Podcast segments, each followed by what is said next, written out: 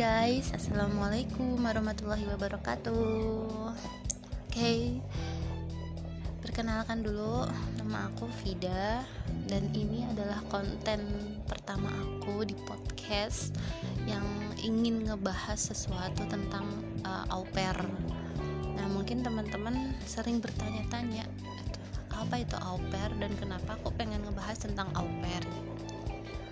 Oke, jadi aku sendiri dulu uh, salah satu alumni Universitas Negeri di Yogyakarta dan mengambil jurusan pendidikan bahasa Jerman.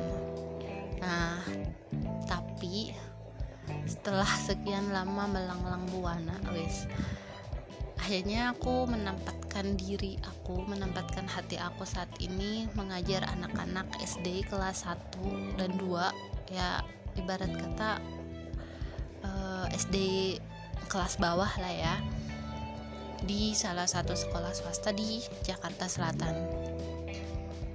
Nah, tapi saat itu setelah lulus uh, kuliah di tahun 2013 aku uh,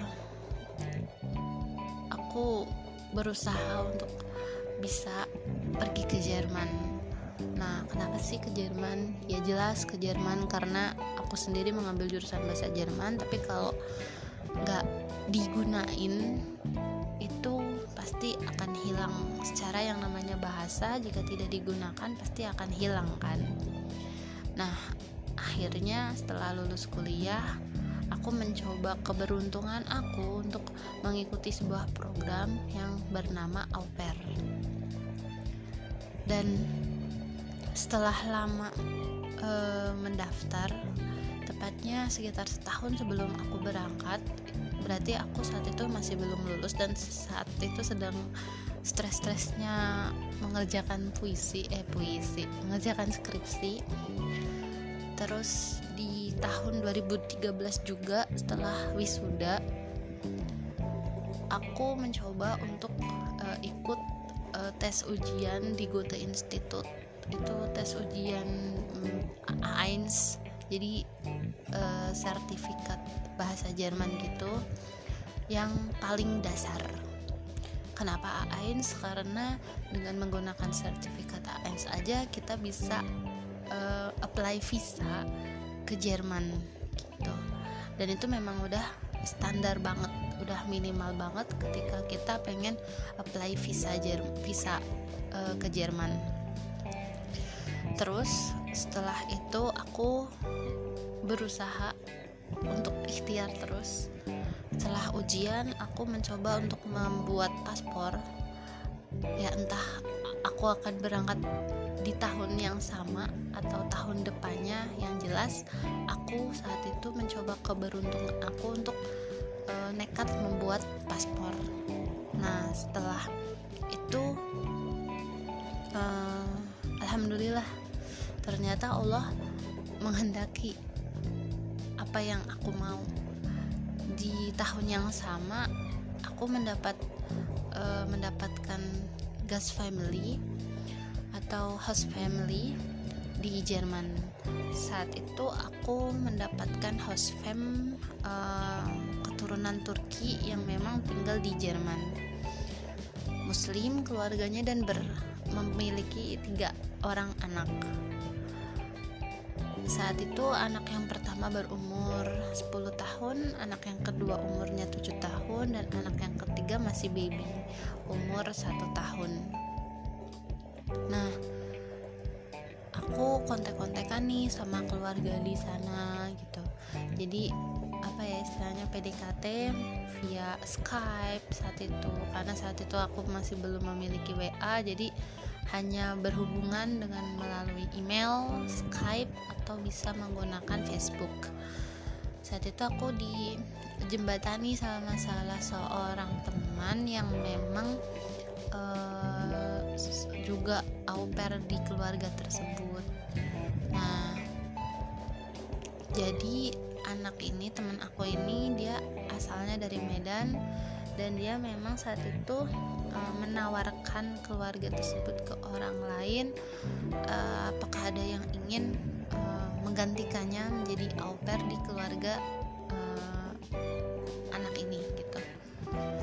Dan setelah berkenalan melalui via Skype terus via Facebook atau email dan ngobrol banyak hal akhirnya aku mendapatkan vertrag nah vertrag ini atau biasa disebut surat kontrak itu digunakan untuk kita bisa mengapply visa di kedutaan besar Jerman. Setelah itu di bulan Agustus aku ingat banget tanggalnya di tanggal 20 Agustus tahun 2013 aku berangkat menuju Jerman jujur saat itu aku masih ngeblank nggak pernah naik pesawat sekalipun dan itu for the first time I was going aboard. Ya udah gitu pertama kali naik pesawat baru terus langsung yang bener-bener jauh gitu. Itu sebenarnya nggak ada bayangan apa pun. Nah mungkin teman-teman ada yang tanya apa sih itu au pair nah au itu sendiri adalah salah satu program yang memang di apa ya dibuat oleh pemerintah suatu negara untuk bisa memberikan kesempatan bagi uh, pemuda-pemudi di luar negaranya tersebut untuk bisa belajar kebudayaan, belajar bahasa di sebuah keluarga di sana. Ya, kalau misalnya di Jerman berarti aku harus belajar kebudayaan Jerman atau eh, bahasa Jermannya sendiri. Atau misal kalau misalnya kita tinggal bersama orang Turki atau orang Maroko berarti kita bisa nih akulturasi budayanya di situ. Bagaimana kebudayaan Maroko bagaimana kebudayaan Turki itu sendiri. Atau misal kalau dapat keluarga Jerman ya berarti bisa kita akulturasi budaya bagaimana sih keluarga e, Jerman itu sendiri nah setelah itu e, kita juga ada nih yang namanya simbiosis mutualisme Nah, simbiosis mutualisme ini memang uh, ada di salah satu uh, tugas atau memang ada di kontrak kerja kita selama kita bersama atau tinggal bersama dengan keluarga tersebut. Contoh, misal uh, kita harus bisa aufpassen di kinder atau take care of the children. Terus habis itu ada kita bisa membantu pekerjaan rumahnya uh, parents uh, host fam kita atau kita bisa memperkenalkan budaya kita ke uh, host fam tersebut bagaimana sih kebudayaan Indonesia itu terus uh, setelah itu kita juga nggak perlu khawatir ya untuk untuk masalah biaya di sana gitu. Nah kalau untuk makan uh, orang tua asuh kita yang akan menanggung semua makan kita. Nah, sedangkan selain itu, kita juga akan mendapatkan yang namanya uang saku. Saat itu perjanjian minimal dari au pair dan uh, husband sendiri itu uang saku mendapatkan sekitar 260 euro atau mungkin sekitar 3 jutaan rupiah gitu. Untuk apa sih uang saku ini? Nah, Uang saku ini bisa digunakan untuk kebutuhan hidup kita selama kita di Jerman. Ya, kita juga tidak memungkiri ya, kita juga butuh yang namanya liburan, butuh yang namanya apa ya? Eh, barang-barang, uh, misal mungkin kayak uh, skincare atau baju atau tas atau sepatu. Apalagi di Jerman sendiri ada empat musim yang uh, sudah kita ketahui ada musim panas musim uh, gugur musim dingin dan musim semi. Dan setiap musim itu uh, pakaiannya itu berbeda-beda. Jadi setiap tiga bulan sekali atau setiap musiman itu atau ya empat bulan sekali kita dianjurkan untuk uh, membeli pakaian sesuai dengan musimnya. Mungkin orang-orang sana akan bingung nggak mungkin dong kita akan menggunakan jaket ketika di musim panas. Atau nggak mungkin dong kita akan menggunakan baju yang tipis ketika musim dingin gitu nah jadi uh, mereka akan memberikan kita uang saku sesuai dengan kebutuhan kita di sana dan ada juga uang saku yang bisa lebih tapi minimal itu ya 260 euro untuk uh, segala sesuatu yang mau kita uh, butuhkan di sana. Nah selain itu pair juga uh, bisa nih pergi apa ya pergi kursus ke ke sekolah bahasa istilahnya. Kalau di Jerman sendiri namanya Volkshochschule itu seperti sekolah uh, rakyat. Nah, di sekolah rakyat ini atau di VHS, kita bisa belajar bahasa Jerman lagi. Misal kita sudah mendapatkan nih sertifikat A1, nah kita pengen lanjut lagi A2 atau bisa lanjut lagi B1, B2, C1 dan C2. Jadi uh, berangsur-angsur kalau misal kita dalam jangka waktu satu tahun itu pengen melancarkan bahasa kita, kita bisa mengikuti kursus tersebut. Nah, biayanya dari mana? Tentu saja biayanya tergantung dari kesepakatan antara au pair itu sendiri dan e, keluarga. Ada juga au pair yang beruntung bisa dibiayai oleh keluarga untuk sekolah bahasanya. Ada juga yang halbe-halbe, jadi itu setengah-setengah gitu. Misal terlalu mahal, jadi bisa uh, si keluarganya itu ngasih setengah uh, harga untuk kursus dan setengah harga lagi untuk uh, kita bayarin gitu itu tergantung ya kesepakatan ada juga yang memang kita full harus bayar uh, dari uang saku kita sendiri gitu. jadi kita benar-benar harus nabung kalau misalnya kita mendapatkan house fam yang memang uh, belum mampu untuk membayarkan kita uh, kursus gitu nah kita juga banyak sih di sana ya uh, kegiatan au pair misal selain um, take care of the children kita juga bisa bermain bersama anak-anak. Kita juga bisa belajar bahasa anak-anak. Jadi bahasa Jerman anak-anak dan bahasa Jerman orang dewasa itu agak sedikit berbeda. Makanya ketika kita um, bermain dengan anak-anak itu sebisa mungkin memang kita harus banyak sekali menonton film-film anak-anak yang berbahasa Jerman. Atau lagu-lagu anak-anak yang memang berbahasa Jerman. Jadi e, kalau au pair itu memang lebih banyak kita berhubungan atau bersentuhan langsung dengan anak-anak yang e, ada di keluarga tersebut. Dan biasanya ketika e, apa ya host mother and host father kita mau uh, jalan-jalan atau misal mereka punya anniversary wedding anniversary dan mereka ingin merayakan party di luar berdua ya berarti kita harus bisa menjaga anak-anak mereka di rumah gitu. Nah jadi sebenarnya uh, au pair sendiri itu apa ya buat aku pribadi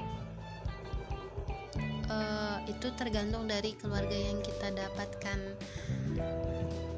dan tergantung kesepakatan yang sudah dibuat oleh kita oleh kita masing-masing. Misal oleh kita sendiri dan oleh keluarga uh, kita yang mau uh, kita gitu. Jadi uh, buat teman-teman yang pengen ikutan au pair uh, diseleksi terus keluarganya seperti apa. Jadi uh, karena nggak semuanya keluarga di au pair itu atau cerita au pair itu baik gitu. Masing-masing memiliki ciri-ciri atau cerita masing-masing. Bisa jadi ada yang uh, maaf jahat atau bisa jadi yang baik-baik banget. Atau yang sosok lah yang sedang-sedang aja gitu yang biasa-biasa aja. Atau kadang ada keluarga yang memang gitu. Nah semua itu memang tergantung dari diri kita apa kita kuat uh, untuk bisa menghadapin itu semua gitu. Kalau memang keputusan teman-teman ingin mengikuti program au pair berarti teman-teman harus siap mental siap fisik dan pokoknya siap jiwa dan tenaga deh untuk uh, au pair ini gitu. Karena memang nggak semuanya atau nggak selamanya au pair itu menyenangkan. Mereka punya cerita masing-masing.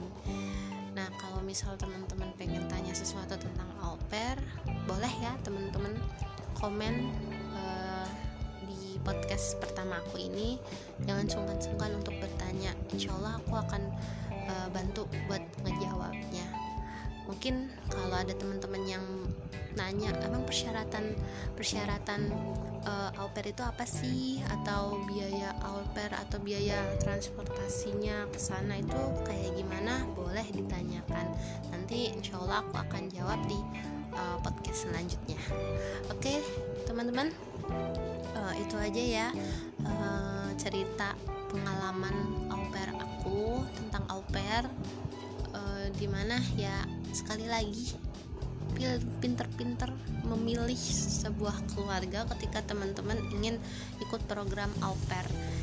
Kalau misalnya udah dapet dan udah yakin yakinkan diri aja dulu supaya di sananya e, jangan sampai nyesel gitu. Kalau misal kok gue dapet keluarga kayak gini sih? Lu dapet keluarga enak banget gitu jangan sampai kayak gitu gitu. Kenapa? Karena setiap orang itu memiliki cerita pair yang berbeda-beda. Jadi jangan disamakan bahwa semua uh, keluarga itu sama sikapnya sama karakternya. Karena semua karakter atau masing-masing setiap keluarga kan berbeda-beda. Oke gitu aja teman-teman. Semoga sukses ya untuk uh, selanjutnya. Assalamualaikum warahmatullahi wabarakatuh